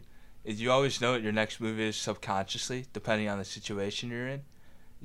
And if you just stop, you're gonna either get taken down, turned, or whatever happens. You can't just sit and stare. Never stop. Yeah, so I mean, admiring your work in It's boxing terms is it's it's definitely a good way to get yourself knocked out off of a guy who's really good at counterpunching. So, it, and you know, got power. Yeah. And if I were you guys, really, I mean, you can look at Chris Curtis, sprinkle this money line at plus two seventy. You don't have to wager too much to try and make a profit on this. But of course, you want to throw a unit on it, go for it. Be my guest. But that's my pick for this fight. Yeah, I'm gonna have to go with you on this one too. I don't know what it is, but I, I have a feeling he's gonna get the win with Chris Curtis. Some long odds though, so be wary yeah, of this. Yeah, be wary. All right, so next- Jason, no bitching if we get it wrong. he's gonna. Yeah, I know. So, uh, next fight, Clay Guida, a Chicago legend, or well, Chicago-ish legend, uh, will take on Leonardo Santos. Both these guys are well past their primes. Uh, Clay Guida, believe it or not, is the younger guy. What? yeah, Leonardo Santos is 41 years old. How is he still alive? I don't know. He's he's he's the much taller guy, a little bit longer. Um, but that's never really been that big of an issue for Clay He's way Guida. longer. Never really been that big of an issue for Clay Guida. Clay Guida likes to get in Well, guys' yeah. faces, He's likes a to pressure, and he has cardio for days. I mean, I think for me, that's that's the whole pick for me is taking Guida's money line at plus 160 because Clay Guida's ability to just keep marching forward and keep applying pressure, use his wrestling heavy uh, background to keep either keep the fight standing and throw hands with a guy or to be able to take down. Uh, I don't think he's going to go for a takedown here against Santos, who does have an 89% takedown defense in his UFC career. So when it goes to ground, it tends to be on Santos's terms. I think that's kind of why uh, Guida is the underdog here. But for Clay Guida to win this fight, he really needs to keep this one standing. Needs to make sure he gets inside, make sure he pressures him, cuts off the cage, makes it really uncomfortable for Santos to try and He's- operate. He's got to make it messy. He's got to make Santos fight sloppy. He basically has to turn this into a bar fight. Yeah, Is which I is. have a feeling he's been in a few. Absolutely, he looks like the type of guy who does it. If you guys haven't seen these clips of Clay Guida in the corner, he just burps. You ever just heard him belch in the corner? No, I haven't. But He I just, know like- his brother's gonna slap the shit out of him before he steps in the when cage. he walks in the cage, he just starts slapping him like this guy. that, that's the old wrestler thing. My coach used to slap me in the face before every match. He used to piss me off so much. dude just looks like a caveman. He does. He he is in the he definitely has Neanderthal DNA. One hundred percent. But I mean, Clay Guida's he- he's he's done a good job in his recent fights. He's looked, even though he's his last fight was a loss to Mark Madsen, he he basically took the prospect into a fifteen minute war where he looked pretty good for a guy who's who, who's been been around the block quite a few times. Um, Especially with the wars he's been in too. I, I'm thinking this one's going to be a pretty decent fight. Um, not sure what we're going to get out of Clay Guida because he does have a uh, he does have an issue with getting knocked out. I will say that. Well, yeah, that's that kind of comes with the territory of being reckless, uh, and fighting the way that he does. Uh, but still, at the same time, I feel like he still has a chin. Yeah, you kind of Yeah. have to with if you're just going to keep marching Yeah. forward. So if Clay Guida can turn this one into a bar fight, I like him. I'm taking his money line at plus 160 as an underdog. Uh, one fight before the co-main event, Jimmy Crute will take on Jamal Hill. Uh, both these guys coming off of really gruesome injuries in their last fights, um, taking some time off. Uh, Jimmy Crute's last fight was against uh, Anthony Smith. Oh, yeah, I forgot about that. Snapped his arm in half. That was gross. And then Jamal Hill was just kind of. It wasn't like one incident. I thought it was the knee. Was it the knee? Yeah, he. Did Oh no, no, no, no! It was Jamal Hill was put into an arm bar. Oh yeah, yeah, yeah. Against fight. um, uh, Paul, Paul Craig. Yep. Okay, okay, I got the two mixed up. And then Jimmy Crute was put into a, a knee or he, No, no, he kicked. In, no, he, he kicked, kicked him, and it was it was and it his was- knee gave out. That's what it was. It was gross. Anyways, it was like his knee moved. That was in that fight with uh, Chris Weidman. Yeah, it was the opener of the main card, and then the next one was Weidman, and uh, Weidman broke his leg. And everyone was just like, "What the fuck just happened?" Yeah. and then Rose Namajunas kicked the shit out of Weili. And uh, anyways, it, that, that whole night was just people. That whole night was just people just falling over, just like in, in either in pain or completely unconscious. Yeah, it it really pinched your sphincter on that on that fight card. Every time someone would throw a kick or a punch, you're like, "Ee, "Come on, no, no, no, no." In the words of Mike O'Malley, no more feet. I'm tired of seeing people's shin snaps. But, uh, anyways, so that was funny when he said that. yeah, my this this has to be, as far as money lines go, my favorite pick for the fight or for the card. I think Jimmy Crute has this one. Um, I, I feel very confident in Jimmy Crute's money line here, uh, but it's only a minus 160. So Yeah. really, if you want to look um, for Crute- Jimmy Crute's, Crute's so solid too. I mean, I feel like he's underrated. Um, mostly maybe because his last fight, he didn't really get a chance to go, obviously through the whole thing with Anthony Smith. We I don't know who would have won that fight. I don't remember too much from it, but make no mistake, Jimmy Crute, is solid technician. He's a great grappler as well. Yeah, like Mike said, he was he's a very good all around fighter, a guy who has won just as many times by knockout as he has done submissions. Um, not too many decisions, but he, he's up there with that too. He's got a very nice even spread across his wins. He's just a good all around, and I like his um, uh, his tattoo, the um, Oh, the his, Earth uh, Nation Yeah. from Avatar. Hell yeah, So he looks like he'd be in the Earth Nation. yeah, is it Jamal Hill is eight and one in his career. His only loss was to uh, was in his previous fight. Um, but you know, I, I, he is the longer fighter. I do think that he's going to try and keep this fight at a distance, not let Jimmy Crute get inside, and not let Jimmy Crute give him an opportunity to take him down. Yeah. yeah, but if Crute takes him down, it's it's kind of all she wrote. I, think don't so, know what his ground defense looks like, but Paul Craig busted him. I know Jimmy Crute. I feel like Jimmy Crute's better. Absolutely. Jimmy Crute's advantage is 100% in the wrestling and jiu-jitsu. So I can I see a lot of value here in Jimmy Crute to win by submission at plus 240. Again, this picking submissions is very tough to do. Um, I- mean, really, some guys just kind of throw them up and they work. Sometimes they get them into a spot. Like if you want to, if you want to talk about a guy who, you know, you would feel good about betting to win by submission, like Brian Ortega against Alexander Volkanovski. He had him multiple times in a submission, and, and Volkanovski kept popping his head out. So maybe Hill's just one of those guys who can just, you know, wiggle his way out of trouble. Um, but to, for me, the safest bet here, Jimmy Crute money line at minus 160. I feel like this could be a nice parlay piece if you want to throw a good amount of money on Jimmy Crute to just straight up win on his money line. You won't get the greatest return out of it, but I still think that this is a fairly uh, th- this is a fairly safe bet to make. If you want to go aggressive with it, Jimmy Crute by submission, just because he does have six of them in his career. Yeah. I was just going through the card. There's only one female fight on this card. Oh yeah, it's Shine Buys. Yeah. Huh. All right. So, anyways, going into the co-main event, Rafael Fiziev versus Brad Riddell. Um, for me, this is this is a toss-up. I, I I I know we said that we would always have a pick for the main card, all the fights throughout. For me, this is the first time I've truly been stumped because Well, Riddell's drink beer drinking ability puts him ahead, so I'm gonna go with him. I don't hate either of these. I don't hate e- if you were to if you were to tell me either one of these guys and give and the explanation that I have for both of them, they both work. Yeah, but I, I'm looking at this. I noticed this earlier. This is the one I looked at because you mentioned it. Uh, they're both on win streaks right now, but Fiziev, Mhm. his last loss is a uh, uh, his last loss. I don't know how to say this guy's name. Is uh, also fight Riddell, and Riddell won. This was also in Fiziev's promotional debut, and he hasn't lost since. I mean, for me, like your promotional debut, like I think people put way too much stock into it. You know, it's it's cool to get to start off your career with a win, um, but uh, I don't know. I think Fizev is so good. He he's so good at his takedown defense. He has hundred percent takedown defense in his UFC career. Well, that's that. Uh, Across how many fights? Was across former Iron Curtain. five fights? You're gonna have wrestling from Kyrgyzstan.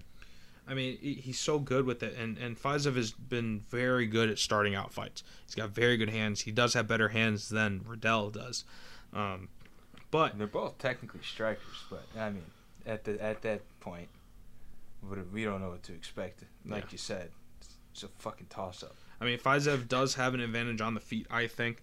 Um, slightly better kickboxer than Riddell. Well, I did notice this earlier. Riddell, it comes from City Kickboxing. Mhm. Eugene Bareman is going to have him ready to go. They're going to have a strategy. Not that I think that's going to make him win, but if I'm going to trust one camp it's, uh, outside of the ones in the U.S., it's got to be that one.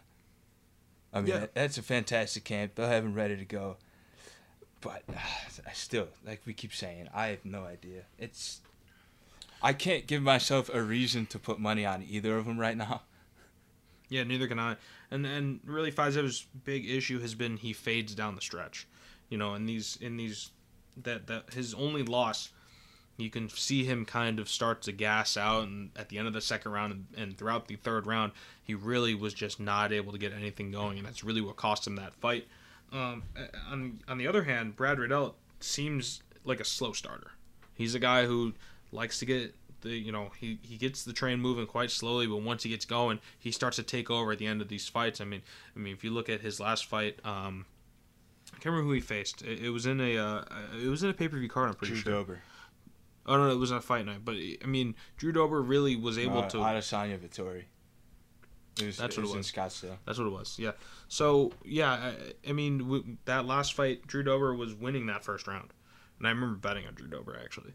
Oh yeah, I remember this fight now. So yeah, I felt pretty good about it, and then all of a sudden you won two and three. Like Yeah, Riddell won two Yeah. and three very easily. Oh, we could see the same thing happen Saturday, absolutely, and it just or we could just see Fiziev fuck him up.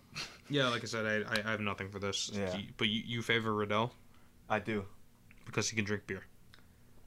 I also trust his camp. I, there's something about that camp. They they always have their guys ready to go. All right, well, if if uh, if you you know if you feel so inclined, take Brad Riddell. He is the underdog here, a very slight underdog. He has plus money over Fiziev, um, but you know, like we said, this is this is kind of a toss up for us. Uh, into the main event, we have Jose Aldo taking on Rob Font. This is the first time I think you and me have wholeheartedly just disagreed on something. Yeah, yeah. So this will be kind of cool to kind of debate. I think. Uh, I, I mean, another very close fight on paper. I will say. I this is another one where you can look at and say, okay, this can definitely go either way, depending on how these guys want to fight. I think for me, the key for th- this fight is is going to come down to a boxer and a kickboxer. Yeah. You know, Rob Font has much better hands, Yeah, and but Jose Aldo's kicks are fucking lethal.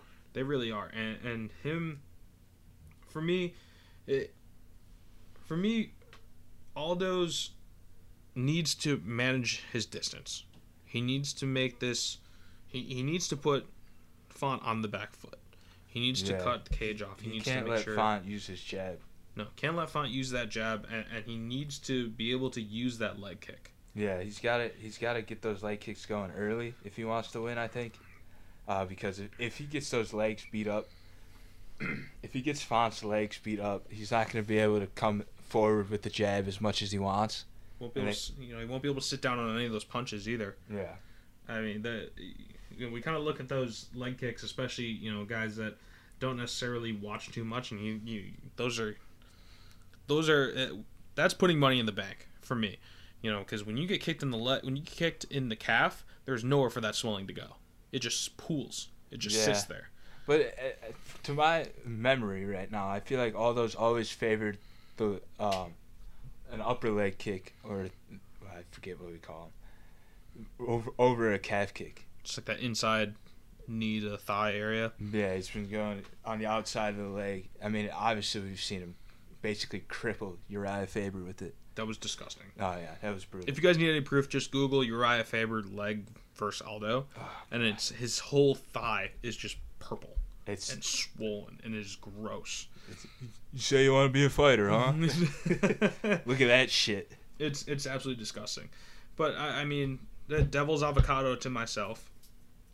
Rob Font, if he is able to kind of get the pa- dictating that pace, being able to manage that distance better than Jose Aldo can, using that jab, using that length that he has, and be able to snap that jab off with quickness he has, I mean, Jose Aldo has at times abandoned that leg kick for some reason. Yeah. I'm not sure why, but if he does so choose to do that in this fight, there could be an issue for Yeah, him. and I'll say it to contradict my own self as well.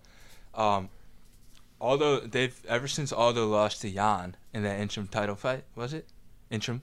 Yep. Yeah, the interim title fight. They've been building it back up. He fought Chito Vera, who's very solid, but in my opinion, not on the same level as El- Aldo yet. You know, nice little build up, bounce back fight, and then he fights Pedro Munhoz and gets a win. I mean, Pedro. Munhoz is a, is a former title challenger, I believe, or at least he was up in there He in the was- top five. Yeah, he's he's Yeah, he's a he's a, a well well seasoned veteran. I mean, Aldo's only what thirty three. yeah, and Jose Yeah. and Jose Aldo looked so good doing that. He beat his Yeah. own. He beat his striking record by about 20 strikes in a three round fight, and his previous record was set in a five round. I believe Yeah. it was his previous record was 105, and he, he I think he connected with like 130 strikes against both- Munhoz. Let's be honest, both these guys are riding really high right now. They both look fantastic in the last couple of fights they've had. They've both been fighting bigger names. Yeah. uh, as they always have, I should say. But jeez, it This bantamweight division is awesome. I love it. They just need the fucking champ to come back. Yeah, yeah Which- honestly, I mean, he, the injury, but it- it- we're not gonna touch on that. I mean, you have to think though too is that this fight has to. It's probably going to lead into either a title challenge or a fight to challenge for the title, or potentially, you know, Well, if the winner could fight Yan. yeah, or, or yeah, 'cause he has depending on he does have the interim belt, so maybe a fight for the a second fight for the interim belt, and then Mhm. whenever Aljo's ready to come back, unite Yeah. the, the or belts. or because I, I don't know I feel like Yan will take a fight if he gets a fight, but if I was him I I don't know but if I was him I'd probably sit and wait because I feel like Aljo's close he's I feel like in the next in the first half of next year they'll unify that maybe the winner fights Cory Sandhagen or T.J. Dillashaw There's so many possibilities in this division. that's why I love this division It's so much fun. so much fun I, I mean, just These high level, just, just killing each other high level stuff here. I mean, these guys are like five, six, five, seven. I mean, a couple years ago, these guys were thought of as really just boring fights. Like, yeah well Really- Dominick Cruz was dominating the division nobody wanted to watch it yeah, but now this is this has become quite a uh, quite a division to, to watch. Um, so I am going to take Jose Aldo money line at plus one thirty, and you disagree. I'm gonna take Font. I just I don't know why. I just feel like he's riding way too high right now. He looks so solid against Marlon Moraes and Cody Garbrandt that I just I obviously Aldo has a shot, but I just feel like Rob's gonna shut him down. Yeah, for me, this feels a lot like the last fight. I just feel a little bit better about Jose Aldo's pedigree. He's been in these big fights before. Not that Rob Font hasn't. That's true. Um, but really, for me, Jose Aldo is arguably one of the best bantamweights of all time, and I think he's Well, going to show that again. You could say he's the best featherweight of all time. I mean, he had that belt for like what, ten years? Yeah. Yeah. Uh, so he's one, of, arguably one of the top ten of all time.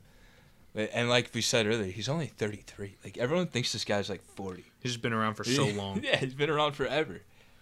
Yeah, I- I mean, for me, this pick is has a lot of value in it just because he is the underdog and it's such a close fight. Um, you know, a lot of experts are picking Font for this, so maybe uh, maybe Mike does have a bit of an advantage here. Jose Aldo does have uh, a limit on his gas tank that has been proven in the past that Yeah. he, he it's five rounder. is it's going to be a five rounder. So in this championship rounds, Jose Aldo has struggled in the past, Yeah. but I think if he's able to lead the dance, he should win this fight. yeah. It's gonna be a fun one. I'm very excited for this one, So am I. I and I'll make sure to watch all these ones too. Okay, so real quick, I I threw together some parlays that um I liked. Um, I some like guys this first and second one you have. Obviously, the fucking pick'em is. so first parlay we have is kind of a more conservative one, one that I feel a little bit more comfortable taking. Is the first two fights that we had discussed. Um, taking Louis Smolka money line and the Azamat Murzakanov money line. Uh, if you combine those right now in DraftKings, it goes to plus one 153. Um, not really great odds when you're looking at two guys that need to win for you. Um, but I feel like these are pretty secure picks going forward. Uh, I think that both of these guys should win fairly decisively. Yeah, no, I'm with you on this one. I like this one. I I don't see any way these guys lose. And it's if you throw a ten, what? Why the get? fuck would you say that? Why? You're so like, it. it You might as well have just said the L word. well, a, a lot of people said I said it this weekend and it hit. It never works. I feel like. Yeah. Well, it works for me with Michigan and Ohio State. Hey. All right. Shout out to Frank Stefani. He's watched it like what eight times by now. Probably just bumping God, the that U of. M, bu- bumping the U of M fight song uh, throughout the house. Um, so my second parlay is a three-legger: uh, Jimmy Crute, Jake Matthews, and Chris Gruetzemacher. Um, for me, this one's a bit riskier just because of Chris Gruetzemacher. Yeah, I was gonna, I was gonna Uh, with that. I- you know, I think he's still a fairly secure pick, but he is fighting a guy who is no, he's fighting a guy who is ten years his junior. He is fighting a guy who is a decent wrestler, a young prospect, up and coming. And with these young guys, you know, once they get these steps up in competition, it's really tough to tell where they are. Um, I mean, you can watch previous tapes, but when these guys are fighting competition that's not quite at their level, it's hard to gauge really where they are. Yeah. Um, but if you put these three money lines in in DraftKings as of today, it's plus 393. So some pretty good bang for your buck if you were able to hit on this one, uh, depending on how much you were willing to wager. Maybe a fiver on it. Fiver, tenner, something small. Maybe like half a, maybe like ha- yeah, maybe like half a unit would be No, I'm going off my. I don't know what a unit is just whatever your besides my piece. that little thing. Hey, allegedly. Anyways, so my my my fuck it parlay. Uh, I'm just gonna pick the guys that um, we had picked a lot, a lot, mostly in the prelims. You know, picks that we feel slightly more comfortable with. Um, Smolka, Morono, Murzakanov, Gruetzemacher, Minefield, Baez, Matthews, Barberena, Krut, Guida. For this one, it will be plus 22,240. So a dollar will win you two hundred and twenty two dollars. I 40 think I'm gonna bet on that one. Yeah, you might as Why well not? Throw a dollar on it. If Ryan can win a 15 legger on NFL football, I feel like we can win one of these. Yeah, so I mean, those are those are our picks um, for the upcoming week. That's for UFC Fight Night 44 Font v Aldo. Um, this should be a good one. I'm far more excited about this one than than I was two weeks ago. Two weeks ago, we were contemplating even watching it. We watched a couple fights, and it was like, Yeah, holy. I mean, like I said, I will actually watch the full entirety of this one. There's some it's something about whenever Aldo steps in the cage, I just really want to watch. I mean, he's he's a, he's a Hall of Famer. Yeah, he's a Hall of Famer, and and I didn't know that much about Rob Font, but he's he's so much fun to watch as well. Yeah, a guy who just constantly puts pace on his opponents and is able to just piece them up. Uh, so we do have some exciting news for you guys. Most of you guys know that Jason Doogie will be a My bad. he'll be Mike leaked the news a little bit too early, but for next the next week we do have a pay-per-view fight and that's going to be for the lightweight title between Dustin Poirier and Charles Oliveira. For that, we have secured an interview for you guys. Jason Doogie will be the very first guest on Making the Walk. Um, really excited to drop this interview. We interviewed him uh, a couple weeks ago. Um, really fun interview for you guys. Talked about hockey. He gave us some picks. Um, you know, a few surprises in there, some laughs. You know, it was, it was a lot of fun, and I think you guys will really enjoy it. Yeah, yeah. Honestly, it was good to learn more about Jason. I mean, yeah, I've been around him a whole bunch, but I didn't know that much about him. You know, with all the high school stuff and how juniors works and all that shit. Yeah, I mean, it's it's, really cool for me. it's it's it's a really in-depth interview. Not too much MMA, but just kind of getting to know a guy who's been in some high-level competition, just i in general, um, playing D1 and playing juniors, like Mike had said. Um, some more big news to come. We did secure a second interview potentially for the January pay-per-view card. We're not exact. We're not going to tell you guys who it is at the moment. Um, this guy though has he is a professional fighter, so that's going to be really cool to And a super nice guy. yeah, great guy all around. Um, so once when when that day gets closer, we're gonna confirm with him, make sure that we can actually get this interview done, and then we will we'll make sure we, we drop it for you guys. Should I tell him about the other one? What other one? Yeah, we we do have a third interview in the books. It- it- it- it's pending because I don't know if I want am I, you know the old man on here spouting off, but they are good stories. Um, we might have Big Mike, my father, uh, come on and talk the glory days of boxing. This is a guy that grew up in the 60s, 70s, 80s. Um, he was there, there, present, and alive for a lot of big fights that happened through boxing history. Um, he's a boxing connoisseur. He's not the biggest fan these days, but you know, guy met. Uh, he's been to Roberto Duran, Sugar Ray Leonard twice. Uh, met Marvin Hagler. Uh, Angelo Dundee, he met, has a picture signed. I have seen that when it used to be in his office. Angelo Dundee is Muhammad Ali's uh, trainer. Yeah, it, you know, and the, the, old man's retired now. He might let loose and give us some good stuff. I really hope so, but we will confirm with you guys later on if we do end up getting Big Mike on the podcast. I think that'll be a lot of fun. Yeah, it would be. we get some drinks at him. Oh yeah, I'll have to drive him home. so yeah, um, in our last bullet point here, we have set up an RSS, which means we can now be found on any type of streaming service. So we are on Spotify now. I'm working to make sure that we do get on Apple Music, uh, or excuse me, Apple Podcasts, so that you guys can listen to it on whatever uh, you know source that you guys use, and hopefully we'll get uh, some more ears on this. You know, yeah. get some more listeners. We're basically Joe Rogan. I'm kidding. You're stupid. Why? Why would I say that? What, what was bad about that? I don't know. No. You're not stupid. It was a joke. All right, I'm I'm ready to get out of here, Mike. Yeah, do you, do you have anything? It's way past my bedtime. It's 10:40. it's 9:40. Jeez, you need to go to bed. It's uh, maybe I do need to go to 40. It, it, oh, it's fine. We'll cut that out in post. That's yeah. why we have a podcast. Yeah. As soon yeah. as we can cut stuff. Anyway. it's time to go to bed. We're too tired for our own. Oh right my god, All we right. started way too late. But anyways, guys, thanks for joining us. This was the third episode. We'll see you guys later. Have a good one. Have a good weekend.